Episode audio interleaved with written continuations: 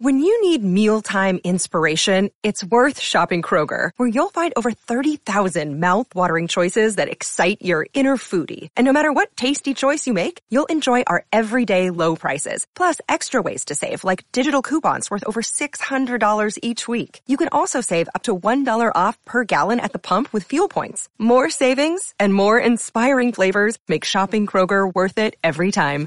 Kroger, fresh for everyone. Fuel restrictions apply. Another day is here, and you're ready for it. What to wear? Check. Breakfast, lunch, and dinner? Check. Planning for what's next and how to save for it? That's where Bank of America can help. For your financial to-dos, Bank of America has experts ready to help get you closer to your goals. Get started at one of our local financial centers or 24-7 in our mobile banking app.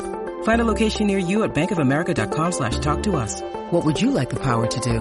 Mobile banking requires downloading the app and is only available for select devices. Message and data rates may apply. Bank of America and a member FDIC.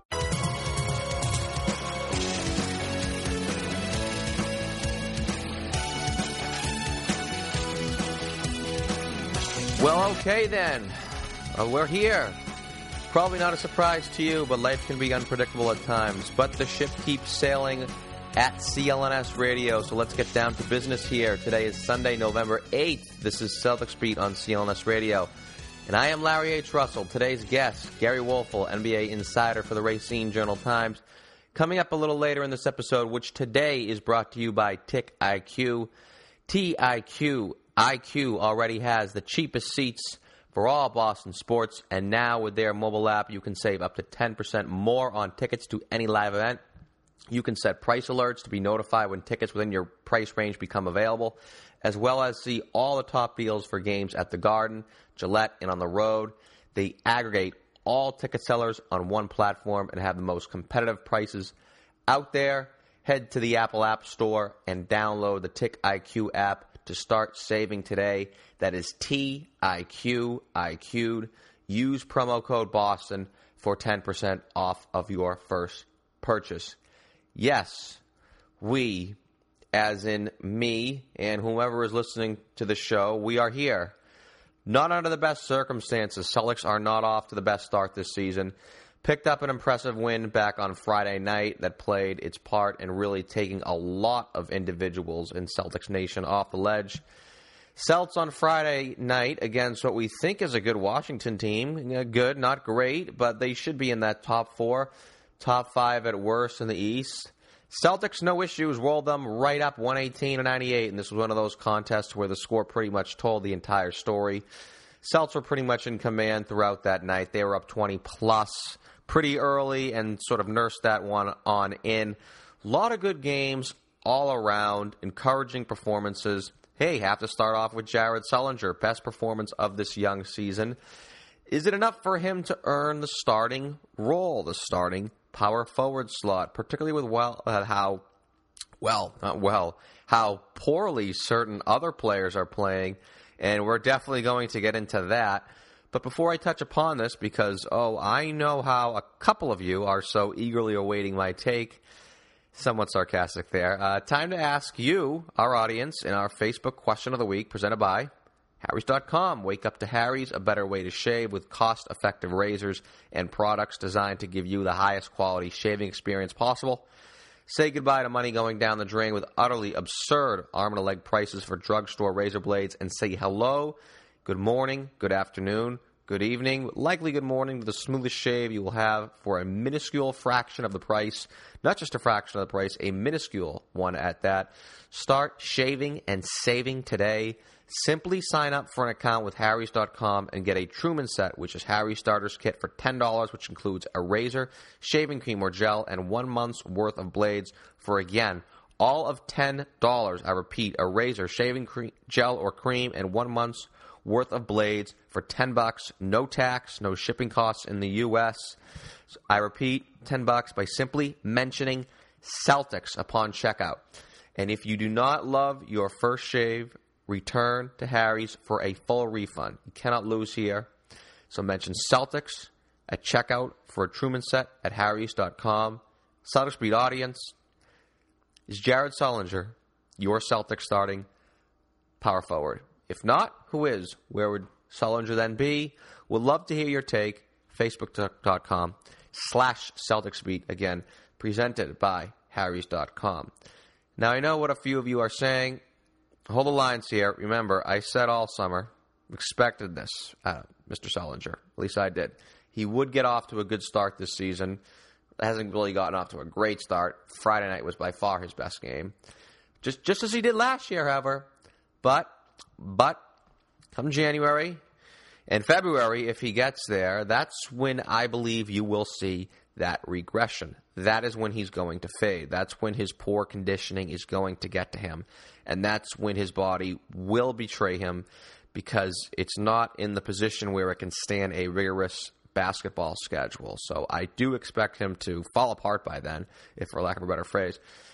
If not, be on the shelf nursing some sort of injury. But now, roll with it, baby. I say you got to roll with this. He is your best option there. Kelly Olynyk, I've talked about him countless times. Love him as that Swiss Army knife big man. And Friday night he did that with one of those games with a couple, you know, complete box score.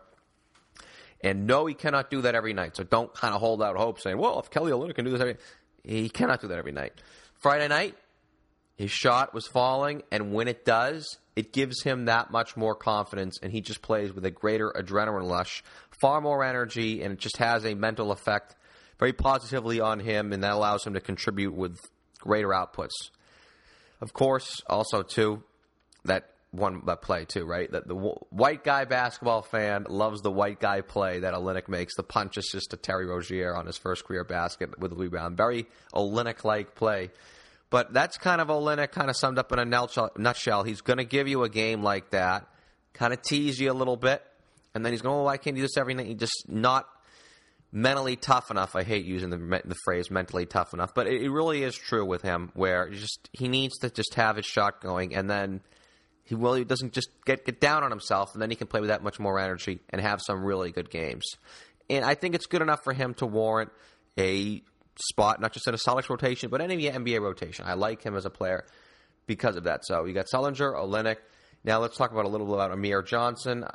Kind of need to see what figures out what works for him because providing he's healthy, which right now he isn't, I do expect for him to get things sorted out because he just does a lot of things that particularly not other players do on this team.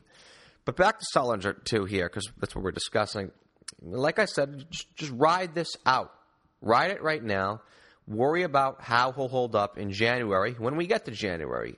And hey, maybe he plays well enough where that boosts his own individual value around the league and that gives Danny Ainge a chance to, to capitalize on it. But right now, he is the Celtics' best bet there and the, and the best fit for now. And one last brief Sullinger take before we move on. Love, by the way, what Justin Poulin said on last Sunday's postgame show against the Spurs, which you can listen to on demand on iTunes, Stitcher, and of course downloading the CLNS Radio mobile app. Enter win two free seats against the Atlanta Hawks. If you do, we'll talk about that contest a little later in the show. Love what Mr. Poulin said, and it's something I've said all along throughout the summer. Can we stop with the Jared Sullinger needs to lose weight take? his big ass is one of his great assets. it was great enablers. He's Boston's best interior defender by far, defending back to the basket, the post game. Now, I mean, chasing bigs outside, I mean, not so much, but the opener against Philly is sort of the prime example to point at if you want to watch that game tape against Okafor to see what I'm talking about here. And of course, he is the Celtics' best rebounder on both ends. So we want him to maintain that butt of his with uh, muscle and probably a little bit of fat around his glutes.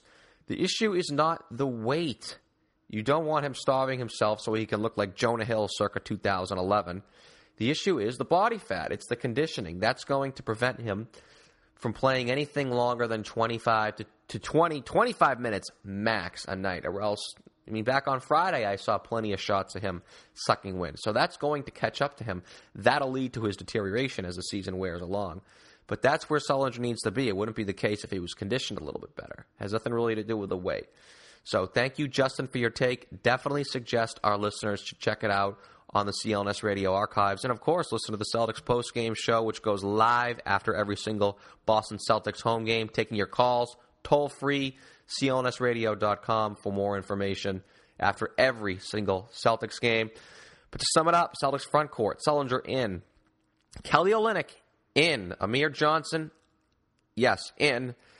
What we thought was a little discombobulated before the year is taking shape as of now. That could change. Friday night was good. Friday night was great.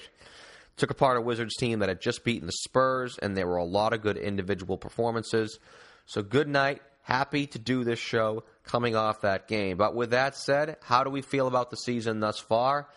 At best, confused is probably a, a good way to describe it. I know I am. Emotionally, I don't feel great as a fan, at least me personally.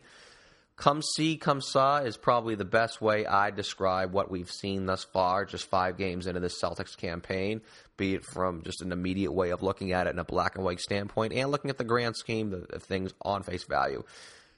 Biggest issues, no question.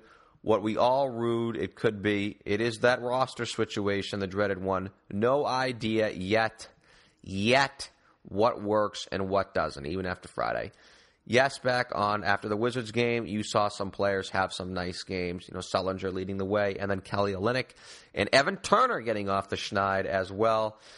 So some thoughts, some would say paranoia that I so infamously had during some shows, particularly during July and August, all the guest segments we had. Notably the ones with Kyle Draper, where I was upset at how this roster was put together in that first week of July, the first few weeks of July, and how I felt it would create some early disorganization to get things sorted out. And thus, with it, with a loaded November schedule, a lot of games, and a lot of games against quality opponents at that. There's some tough Western Conference teams I see a little later in the schedule in November, and even the beginning of December. But the team would likely experience chemistry issues, get off to a bad start, and thus have to play catch up from there all season. Yes, they did it last year, but considering we all wanted this team to take another step forward, have some success, that's not the predicament we want this team to be in. So that goes without saying. So now, am I here to say I kind of told you so five games in and what's looking to be like a tough month as well? No, because I mean, first off, I am a fan of this team. I get no pleasure in playing the role of blowhard talk radio host, where the sole purpose of my life is being right on things I predicted. Uh, being right on things I predicted I definitely get no pleasure if there's no money to be made out of it. One thing if I told you uh, take the Spurs and the Pacers with the points for a million, but actually I kind of didn't tell you so when all was said and done because my opinions, like a lot of people, they swayed there in October, definitely by mid October. People I've talked to both on the show, off the record, who are around this team they began winning me over. Then the 6 and 1 preseason, the computer algorithms spitting out 49, 52 win predictions, even though a lot of those same computers were spitting out the Miami Dolphins to win 13 games in the NFL this year. I, I, I did, I definitely, my opinion was altered, and I began buying the hype like all of us. But there, now there's now no question that there are some of the bad scenarios that we imagined could unfold. They are unfolding. They are playing out, and there's no question the reason as to why it's playing out, well, it's it's two things. The first part is easy. There are some gross underachieving players on this roster. David Lee, Tyler Zeller, they are carrying those banners. And did Mr. Zeller die or something? And then kind of up and down the roster. Players are either regressing so far. I mean, five games in now, no one has really stood out besides, I guess, Isaiah Thomas we really haven't seen anyone be consistent over these five games. We've seen some good individual games, you know, i.e., Sullinger, Olynyk, and Turner on Friday. Uh, Marcus Smart back against the Spurs, et cetera, et cetera. But no, no one really for this, you know, fresh young season here, and that's what is agonizing. Like, yes, the Celtics are not playing great, but at least so and so is playing well so far. That just that's not the case, and I know that's what you get when you have a roster of good players. But one can argue as well that such underachieving is due to players not really having any set roles where they can settle in and gain a comfort factor. You know, I mean, for some players that matters. I mean, for some players it doesn't. I know it definitely matters with Kelly Olynyk how mentally weak he is, but it's easy to say toughen up and play. But we've seen how important this type of this type of organization throughout your roster is. And as good as Friday night was, and I tell you it was better than Sunday against the Spurs or Wednesday against the Pacers, it really did little in the long term, or at least – in the immediate future for things for this season. For this season, it looked like to me just a case of a lot of these good players on the roster. Remember what I said on you know last week's show. Good players are capable of having great nights. They're just not capable of doing it virtually every night, 85% of these games. But good players, they played well. A lot of them did. And it could be also creating some issues as well. Maybe good issues to have, but issues nonetheless. Isaiah Thomas starting. Where is Marcus Smart going to fit when he returns, especially with the starters playing infinitely better in these last two games than the initial three games of the season? We have no idea where this team is at as of now, and I'd say that's. I, mean, I feel that is a bad thing. So yes, the roster, the offseason, I wrote this in the Facebook group after the Pacers lost the other day, actually in the wee hours of the morning. Hey, listen, the jury is obviously far from out on this on this season. Yes, you already having fans talk about lottery picks. I mean, whatever. That's just idiocy, idiocy as of now. In fact, we just we do not have a clue where this team is at one iota. No idea. And that win on Friday night, which thank God they got it and and looked the way they did, but it really, like I said, it just confused us in, in a way. If we're looking at just and analyzing it even more and more, it, it's confused me, that's for sure. But let's give this until Christmas. I think that is the checkpoint. Christmas morning, that is the first real uh, point we're going to have to really assess this season. The jury is not out on this season by any stretch of the imagination here. I think that goes without saying for me to say that five games in. However, I think it's already out on the offseason. I really do. I am going to say I, I I'm going to use this word. I think the offseason was what I actually initially thought it was. And we can use disaster to describe it. Strong word. I know. I hate using these words too in radio. I can't stand when the mainstream media in sports, wherever, like, this is a disgrace, this is an embarrassment. Like, those words have been tossed around enough. However, Sally, I do not think there is another way to describe the offseason Danny Ainge and the personnel department had. As I said going into the season, I think we'll get one David Lee's verdict almost immediately to see if he has any game left.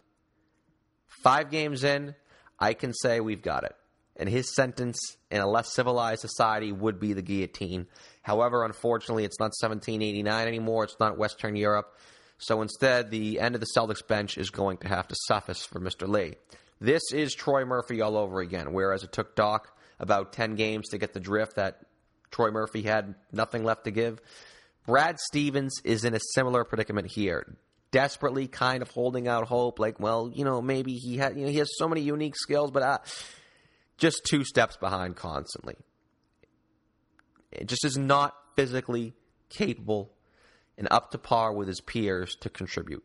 Comes down to that. And really hate to say it, but it was a waste of a trade, waste of time and money. You got Golden State out of the luxury tax land by taking on this extra five, six million dollars of David Lee's salary as opposed to paying Gerald Wallace what was it, ten million.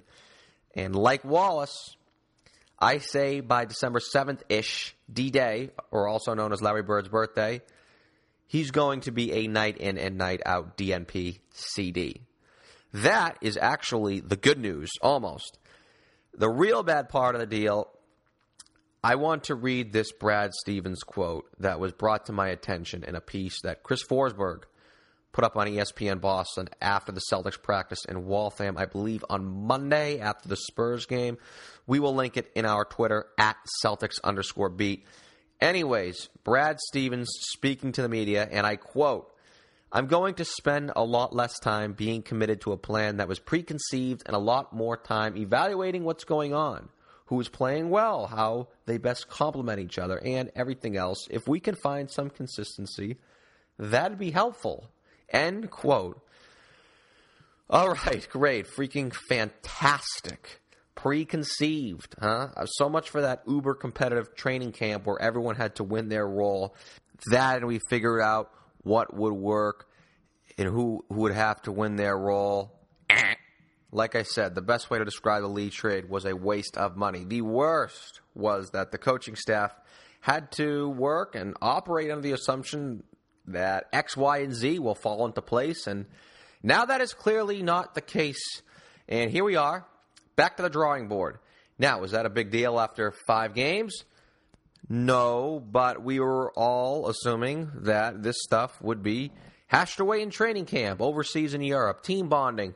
Now we already have a coach, a team that's not even off the mat. Really don't know who they are. Still don't know what fits, what works. We're still asking who should be the starting power forward, blah, blah, blah. Who works well together. I know it's all fine and dandy to say things like what Kevin O'Connor said in a recent episode of The Garden Report. Stevens has to look at the tape, find out who works well together. Look at the advanced stats, go talk to the guys in the front office, David Sparks, Drew Cannon, find out from them what, what is clicking in the preseason, what is clicking now, using their practice data, everything at their disposal to find out what's going to work. Clip is courtesy of the CLNS Radio YouTube channel, youtube.com slash CLNS Radio. Listen, yes, we can all talk like that. It's accurate, but it's not what we want, and it's something I had feared back over the summer. This isn't about working a player or two into your system here. This is the entire freaking roster.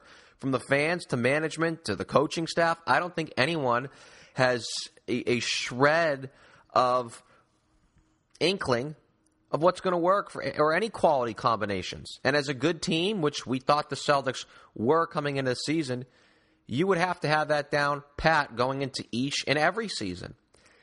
And then you have when you add pieces, you integrate them. But the Celtics with the poor off season that they had, they are not there. Virtually everybody seems to be at best out of place or in no place.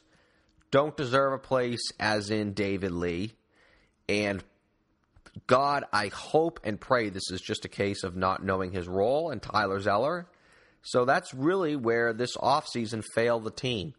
Personally, I thought after missing out on some impact guys, I thought just call it an offseason. If not, trim some of the fat. No pun really intended, uh, Mr. Sullinger. And but at least, at least, call it an offseason after Amir Johnson. But I feel that, and this is going to be, I don't want to call it a controversial take, but I feel like I'm going to get some grief for daring to bring this up. I feel that in this spirit of, and I'm going to say it, appeasing fan base, I thought the Lee move had some stenches or some smells of PR. I did. And I was getting at this with Rich Gotham back on the show here two weeks ago, which you can check out in our archives by searching Celtics Beat on iTunes and Stitcher, as well as CLNSradio.com and the CLNS Radio mobile app, which I guess it's time to talk about. This is perfect to talk about the contest, which we will announce on our Twitter at Celtics underscore beat this week. Winner gets a pair of seats to see the Celtics face the Atlanta Hawks on Friday the 13th by simply downloading and then rating and reviewing the CLNS Radio mobile app. But back to what I was saying. Asked Rich Gotham how much does fan and media perception affect personnel decisions? And I did expect him to respond with, well, it doesn't whatsoever, which historically, he's actually right. In nearly every occasion, it hasn't. Nearly every occasion. Nearly, not entirely. I cite one example reacquiring Antoine Walker in 2005. That was done solely because of the lack of interest and the irrelevance of the team at the time here in the Boston and New England market, despite the Celtics having a pretty successful season. Okay, the team traded a future first round pick when it was supposedly rebuilding. Wouldn't dare do that now, right? Took on salary, and it was done solely to create buzz amongst an apathetic fan base and media. So it is possible, albeit unlikely in this instance, that maybe the brass, maybe it was above Danny in a way, who knows. The brass may have been minorly concerned with the way the offseason went, where there had been talks of fireworks for actually the past two summers. And now, after what had been a relatively quiet summer, a draft that didn't really bring in much enthusiasm at the time, that maybe pulling the trigger on a, on a Lee trade was done for as much as PR reasons as basketball reasons. You know, hopefully the guy has some game left. Hopefully he can be a, good player for the team. But just I don't know. I mean, I really don't know how to feel. I mean, I, I'd like to think that wasn't the case. But I, I do think it's fair game to throw it out there as a possibility because that can be a mindset. And we do have a historical example with the Celtics to back up that claim. Maybe others would have been a bit upset as they were the night after the draft, not trading up. But after missing out on some big names and maybe not being aggressive enough with others, i.e., Greg Monroe, who the Celtics will see on Tuesday, and who we will talk about with Gary Woelfel of the Racine Journal Times coming up a little bit here, I'd have been happy with just calling it after Amir Johnson. I would have. David Lee, it was just unnecessary, especially with the, the, the situation the Celtics had at power forward. Maybe if they had moved, say, Sullinger or Olynyk or, or, or whatever, or didn't sign Jerebko. But, I mean, we hope it wasn't to get a name here to quell some turbulence amongst the fans. We hope. Either way, it did not make much sense then. And as it's playing out, now it's hurting the team both now and in the immediate future because this, as we know now know, is going to take once again more time to put this team together and then hopefully take off from there and go on a run like last year and have a nice season. Continue to build on a foundation that we thought was put into place last year with Brad Stevens. There is time, obviously five games in for goodness sake, but we know it's going to take it too.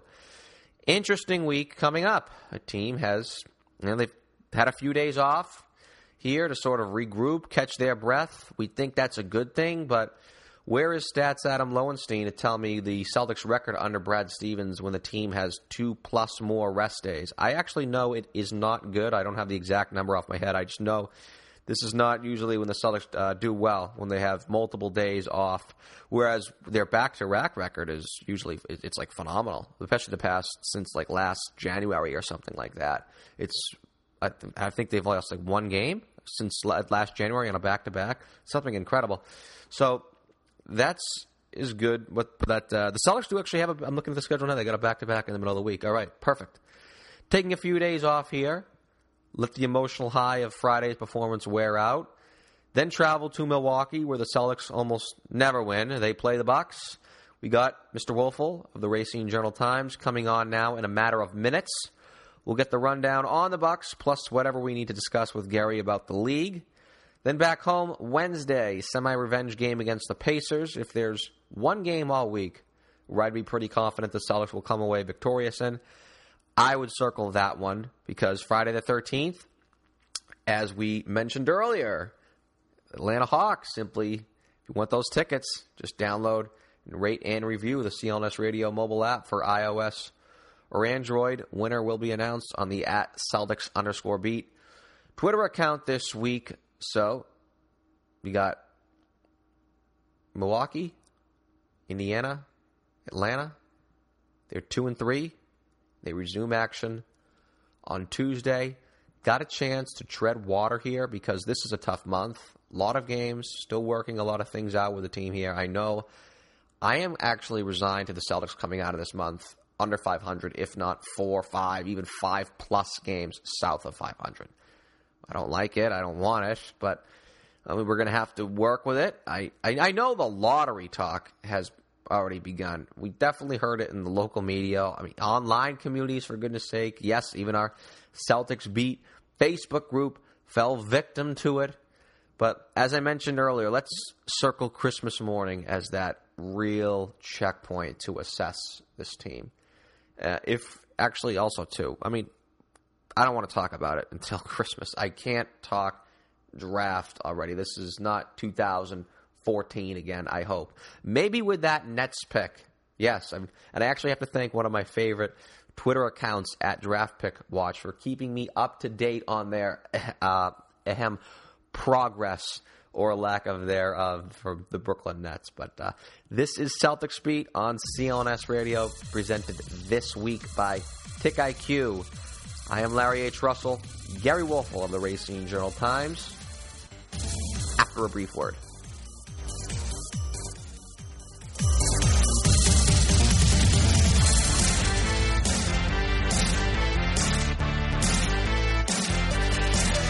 Cruise back to the 80s on the first ever 80s cruise. That's right, seven days in the most radical party to ever hit the high seas, with a totally awesome lineup of artists that define the sound of the decade.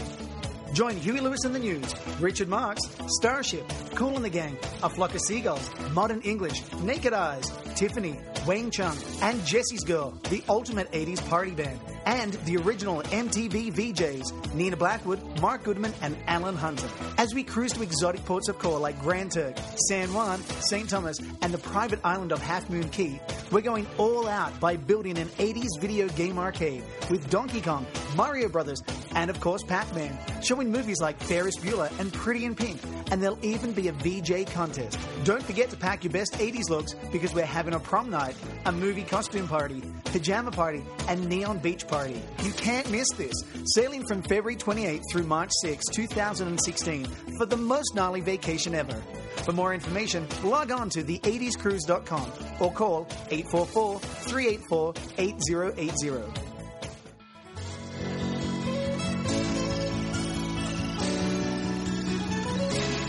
Hi, this is Brent Berry, and you're listening to Celtics Beat on CLNS Radio. Brought to you by American Farmers Network. To receive all the big benefits of small family farm and to eat healthy, log on to AmericanFarmersNetwork.com. Okay, time to bring Gary Woelfel of the Racine Journal Times back to the show. Our interview with Gary is brought to you by DraftKings. There's still plenty of football to be played this season, but it already feels like the playoffs at DraftKings.com, where millionaires are being crowned all season long. DraftKings is fantasy football on demand. Play where you want, when you want, with the players you want. That's the beauty of one week fantasy at DraftKings. Challenge friends in a custom league or join an existing one to play for your share of the millions of dollars in prizes paid out each week with so much money up for grabs. Every game is the big game and every play matters. Renew old rivalries or create new ones by playing head to head with friends, coworkers, and fantasy players from across the nation. Just pick your contest, draft your players, and collect your winnings. That's it. This isn't fantasy as usual. This is DraftKings. Welcome to the big time. Hurry to DraftKings.com now and turn your love of football into a life changing payday. Use promo code New England and play for free with your first deposit in Sunday's million dollar fantasy football contest. First place takes home a hundred grand. Enter New England for free entry now only at DraftKings.com. That's DraftKings.com. Gary, Good to have you back on the show. Welcome back to Celtics Beat. Hey, thank you for having me. It's always fun. It was. We had a great chat last time. Definitely want to get you back on. Obviously, this is probably the best time to do it. Celtics are in Milwaukee. You're as connected to the Milwaukee Bucks as anybody. That game's Tuesday. Always a tough place for the Celtics to play, even when they were good with the Garnett years, and even go actually going back to Bird. Always struggled to win in Milwaukee. So, let alone when they aren't as good, i.e., right now. It's like they never win there, so it's going to be a tough game for them. Talk about the Bucks. They got off to a slow start. They, they had some looked like some bad losses, right? Laid an egg in their home opener against the the Knicks. Got Jabari Parker back a few games in. They've seemed to right the ship a little bit. Tell me what you see because we definitely care what someone like you who sees since you are around the team as much as you are. Yeah, well, I'll tell you what, Larry. They're they're kind of like a uh, work in progress. Uh, they've had a bunch of early season injuries, and of course, uh, you know, Jabari Parker uh, was held out of action for a while uh, after undergoing uh, ACL surgery on his knee, and uh, the Bucks have been ultra cautious about you know rushing him back into the fray. And uh, he came back the other night. He was very tentative, but uh, he got that first game jitters out of the way, and then he came back and played the second game, and um, he he got the ball one time on the uh, in the left corner, and he drove baseline, and and he went up and, and did a 360 dunk, and uh, I, I think it was like Jabari Parker saying, "I'm back," and it was really emphatic, and you know, anybody in Bucks Nation obviously uh, was very happy to see that. Yeah, I can see they've eased him in a bit here, not playing him many major minutes. Like last night alone, I see he played 24 minutes while chipping in eight, giving the Bucks another win against the Nets, getting them over 500 now. Actually, and like I said, Gary, I have not watched them yet. We'll do so Tuesday or maybe even Wednesday a.m. on the CSNE app on the replay. But I tell you which player who interests me the most on the Bucks roster, and that's Greg Monroe because a because I wanted him in Boston so bad. I've always been a fan of his game. And B, you got my hopes up so much, Gary. Last time we had you on here, you felt he'd wind up in either Boston or New York. So before we talk about what he's doing for the Bucks, which we know is a lot, What changed there, and what steered Monroe to Milwaukee? Well, I'll tell you what. I mean, uh, if if I would have pulled, let's say, 20 people in the NBA, you know, NBA general managers, assistant managers, or coaches, I guarantee you, 19 of them would have said that he was going to go to the Knicks or the Celtics. And uh, the the the big money was on the Knicks because his agent was Dave or is David Falk, and David Falk has a great rapport with Phil Jackson. And uh, certainly the uh, Knicks had a uh, gaping hole at center, and which they later later void with uh, later filled with Lopez. But uh, there are a couple of factors that I, I think nobody really knew about, and one of them was his friendship friendship with Khris Middleton. And uh, Khris Middleton started his career out with the Detroit Pistons and became very good friends with uh, Greg Monroe and uh, Khris was very influential in Greg coming here. He lobbied on his behalf to come here, and uh, if if you watched any of the games already this season, you can see that friendship carries over onto the court. Uh, there was a game the other night where it came down to the last two three minutes, and I swear that Khris Middleton and Greg Monroe had the ball probably 90% of the time, and they were looking for each other, playing off each other and uh, that that certainly was one factor. Uh, another factor was um, Greg Monroe talked to other players during the course of last season about Milwaukee, and one of them was Caron Butler, who uh, grew up in Racine, Wisconsin, which is about 30 miles south of Milwaukee, and then of course played for the Bucks a couple years ago. And uh, Caron had nothing but good things to say about Milwaukee and the uh, Bucks organization, and uh, he was well aware that they had new owners that were, you know, striving to uh, turn things around. And uh, all of a sudden, you know, when when the money's pretty much equal, and, and one of your best friends is lobbying for you to play with him, and you've heard other good things from other players, uh, that that factored into it. I don't think the Bucks were absolutely certain after they left the meeting uh, that they had Greg Monroe because they later met with uh, Robin Lopez, who, ironically enough, ended up with the Knicks. You know, so. Uh, but yeah, th- those were factors that I don't think any of us knew at the time. Uh, you know, prior to the uh, July free agency. Yeah, from my end, and I actually sort of, I don't want to say I discussed it a little earlier in the show. I, I vaguely did because I was bringing up his name.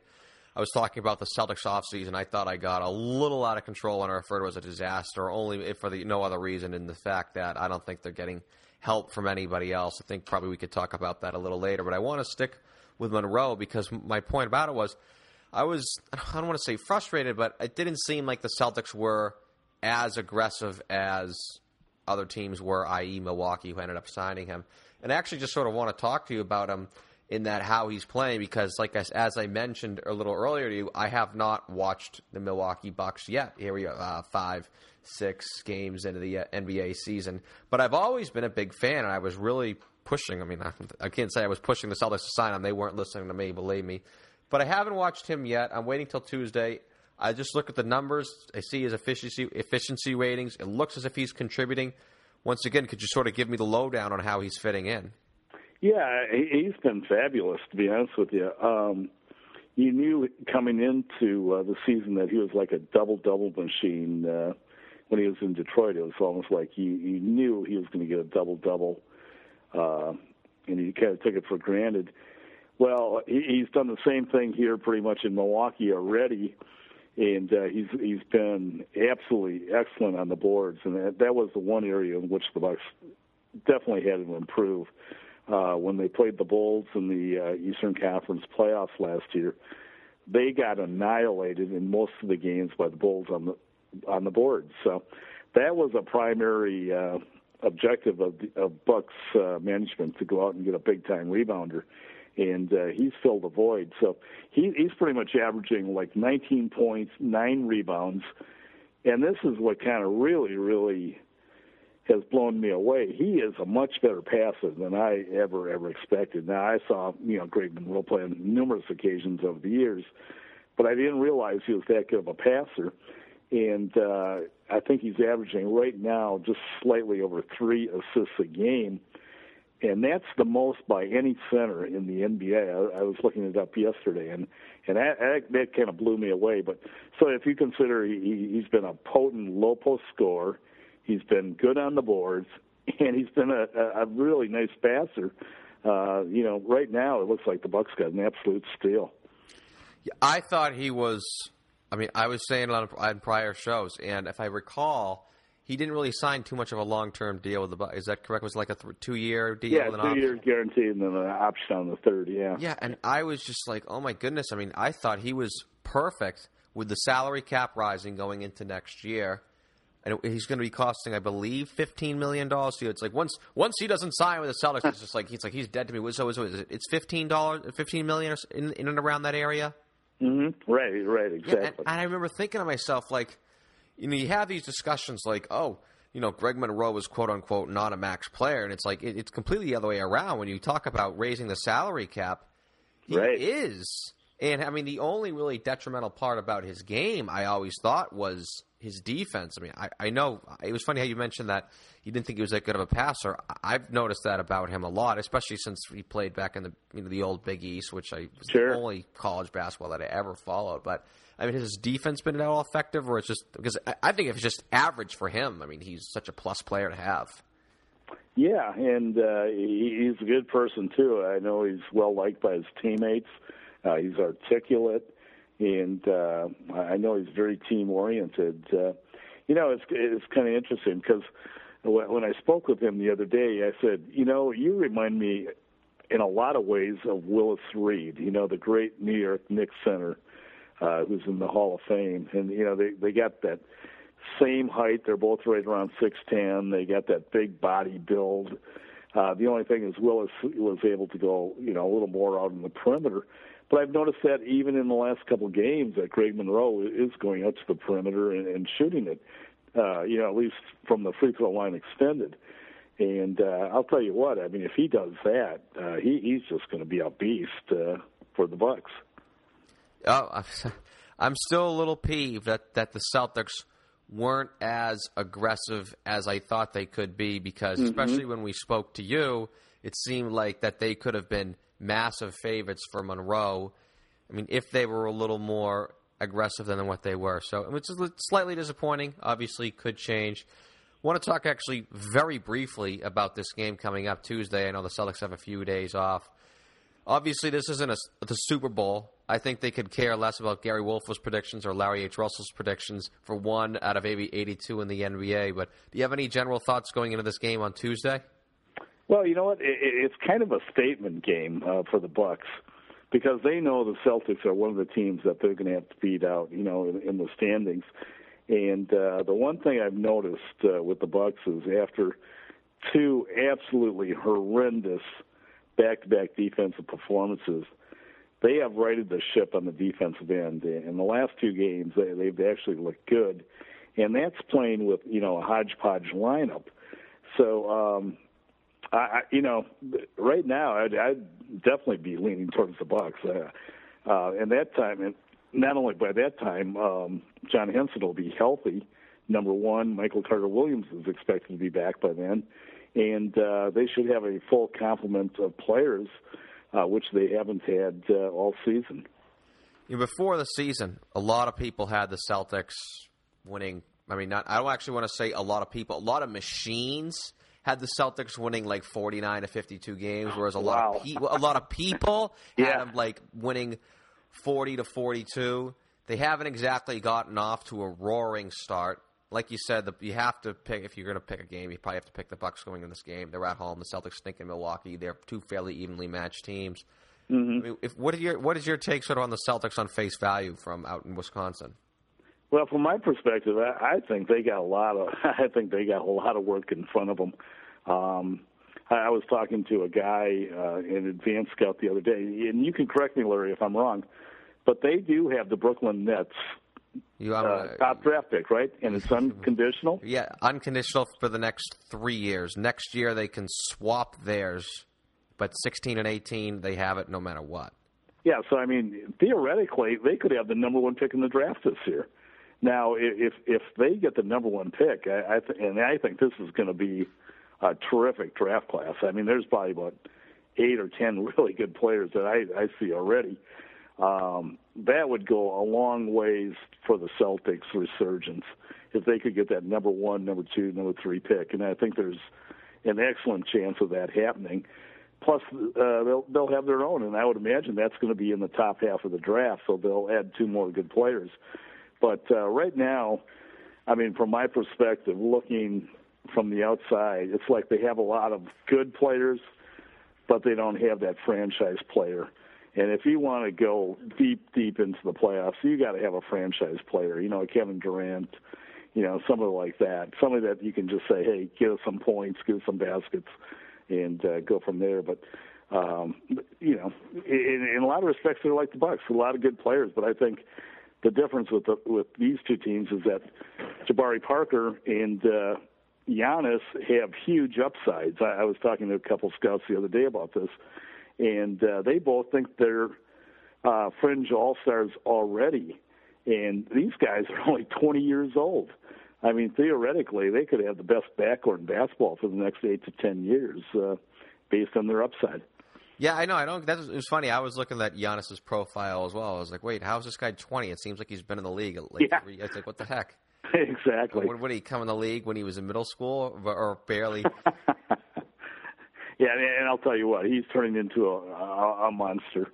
Uh, I I thought it would take him maybe until he was like maybe 23, 24 to really, really uh, feel comfortable with the NBA game. By then, his body would grow out.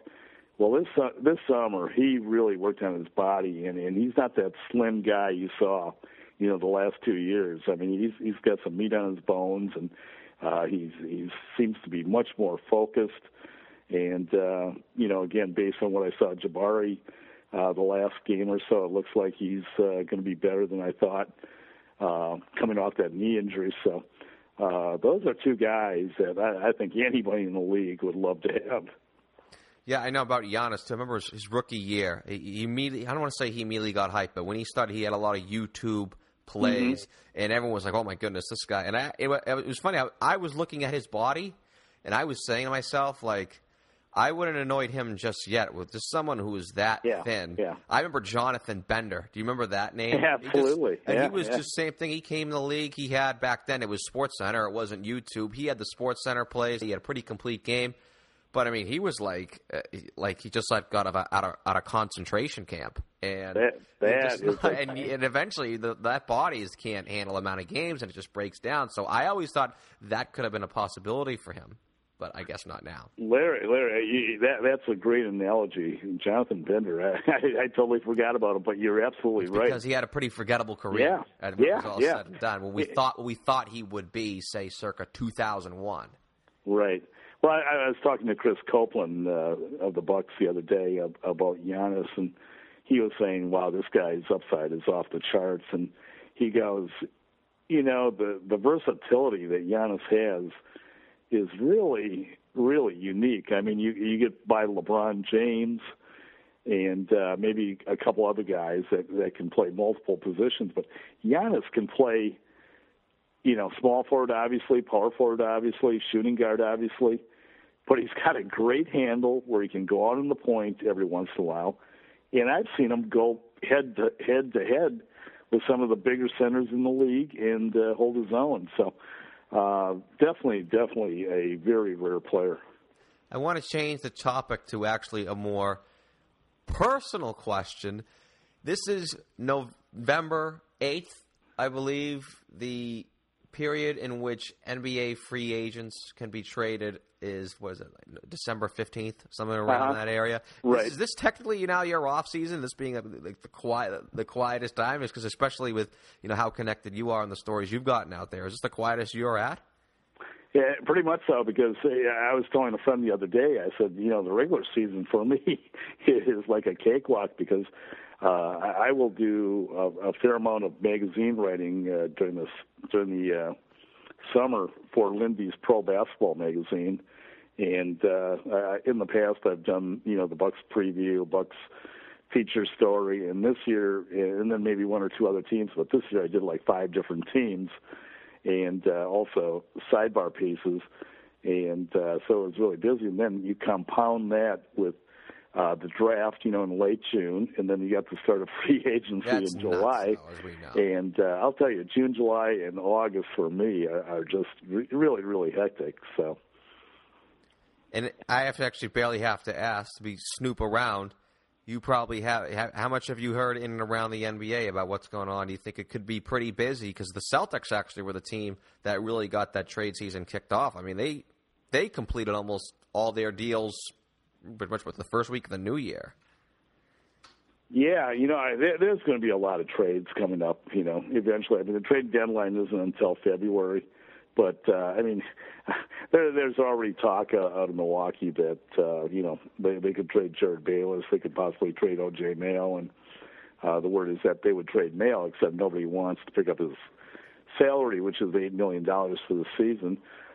and with, with Bayless, he's just been kind of you know erratic and inconsistent. And I mean, the other night he played 47 minutes and actually played pretty darn well.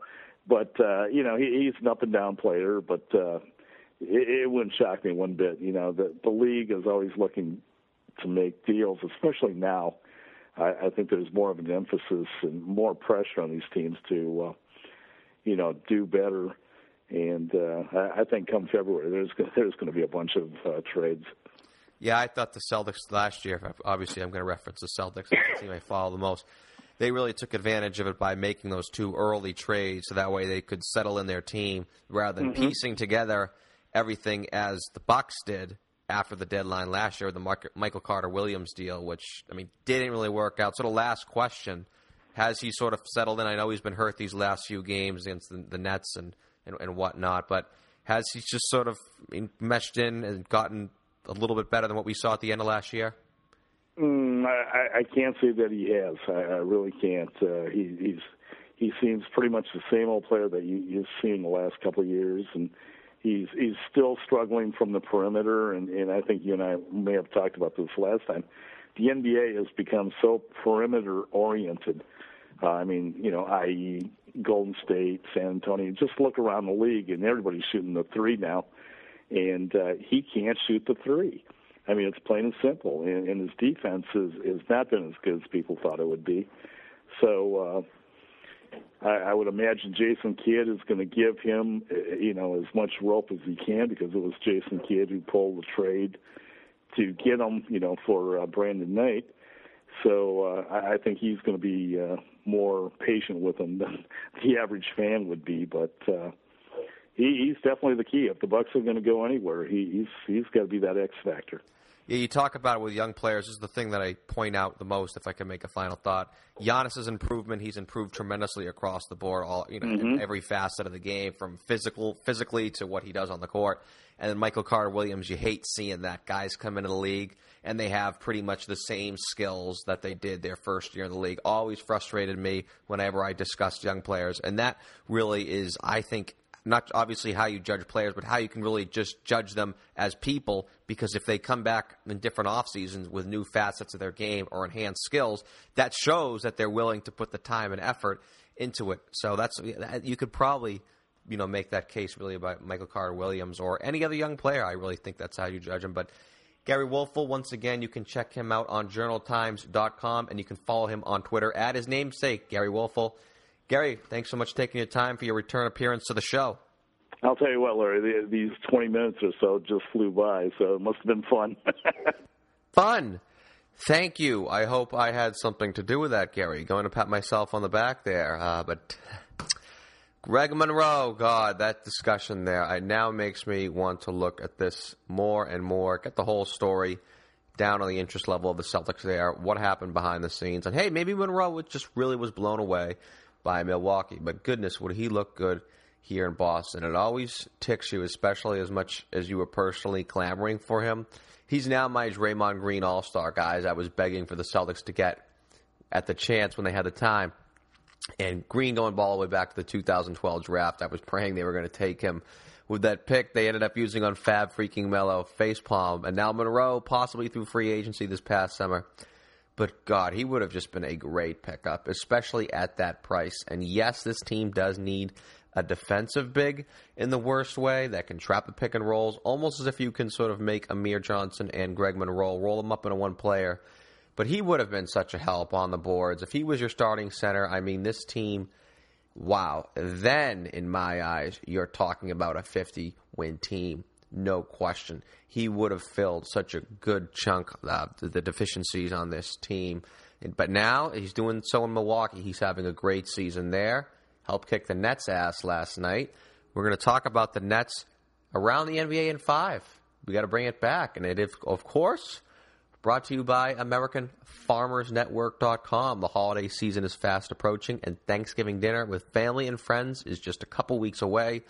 Looking for the best bird you can put on the table and do your namesake proud? Well, then your best bet is to purchase a certified organic whole turkey at AmericanFarmersNetwork.com.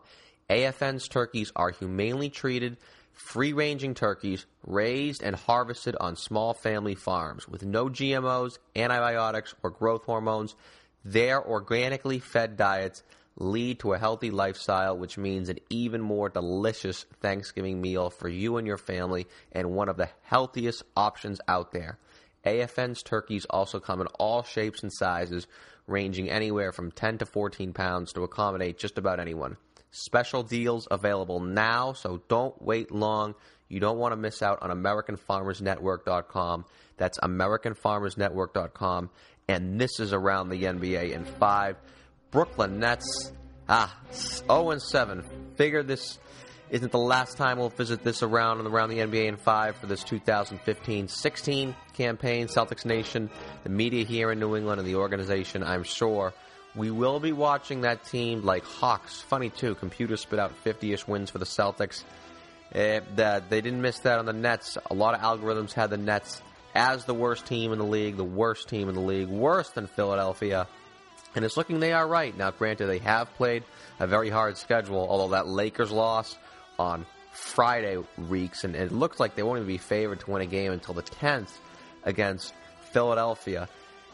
Listen, like with the Bucks, I haven't really done my part to go out of my way to watch Nets games, although I think that's all you really need to see. Them going 0 and 7, as well as losing to the Lakers the other night. And now, lo and behold, Brook Lopez, removed from last night's game, posted 20 and 8, sore foot.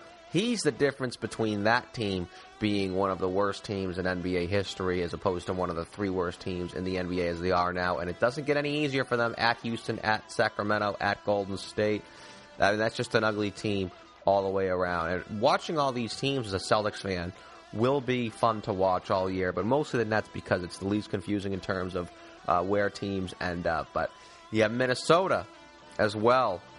They played last night. They picked up a huge win in Chicago. Are they maybe t- running on adrenaline off the death of Flip Saunders? How long is that going to last? We hope it does because we just the Celtics really just need them to win around 40 or so games. If they get another possible lottery pick as well.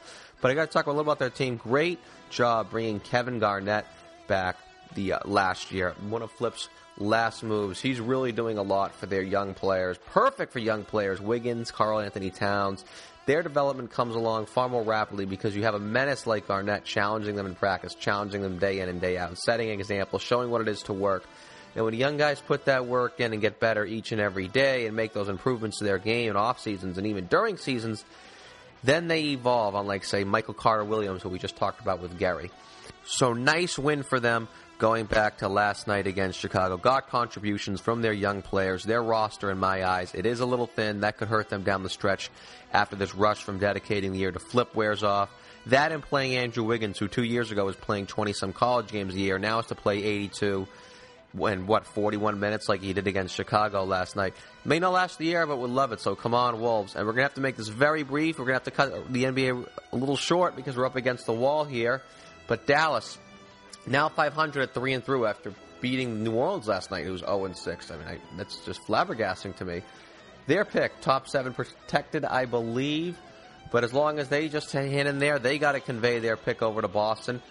They're playing a little better. I think actually they possibly will because Deron Williams, he's been up and down. He's had a good game last night, getting contributions from their other regulars on the team. Dwight Powell actually pumping in 15 last night. He's actually third on the team in scoring. Old name, if anybody remembers. Had a few fans here last year, way back last year, because of his versatility. He's a guy with athleticism. Very possibly could be carving out a niche for himself in the league, and hopefully he does. But we're going to have to cut around the NBA in five right there because we got to get out of here. But that little draft pick edition of around the NBA in five, Dallas three and three, okay. Minnesota three and two, that's good. Nets 0 and 7.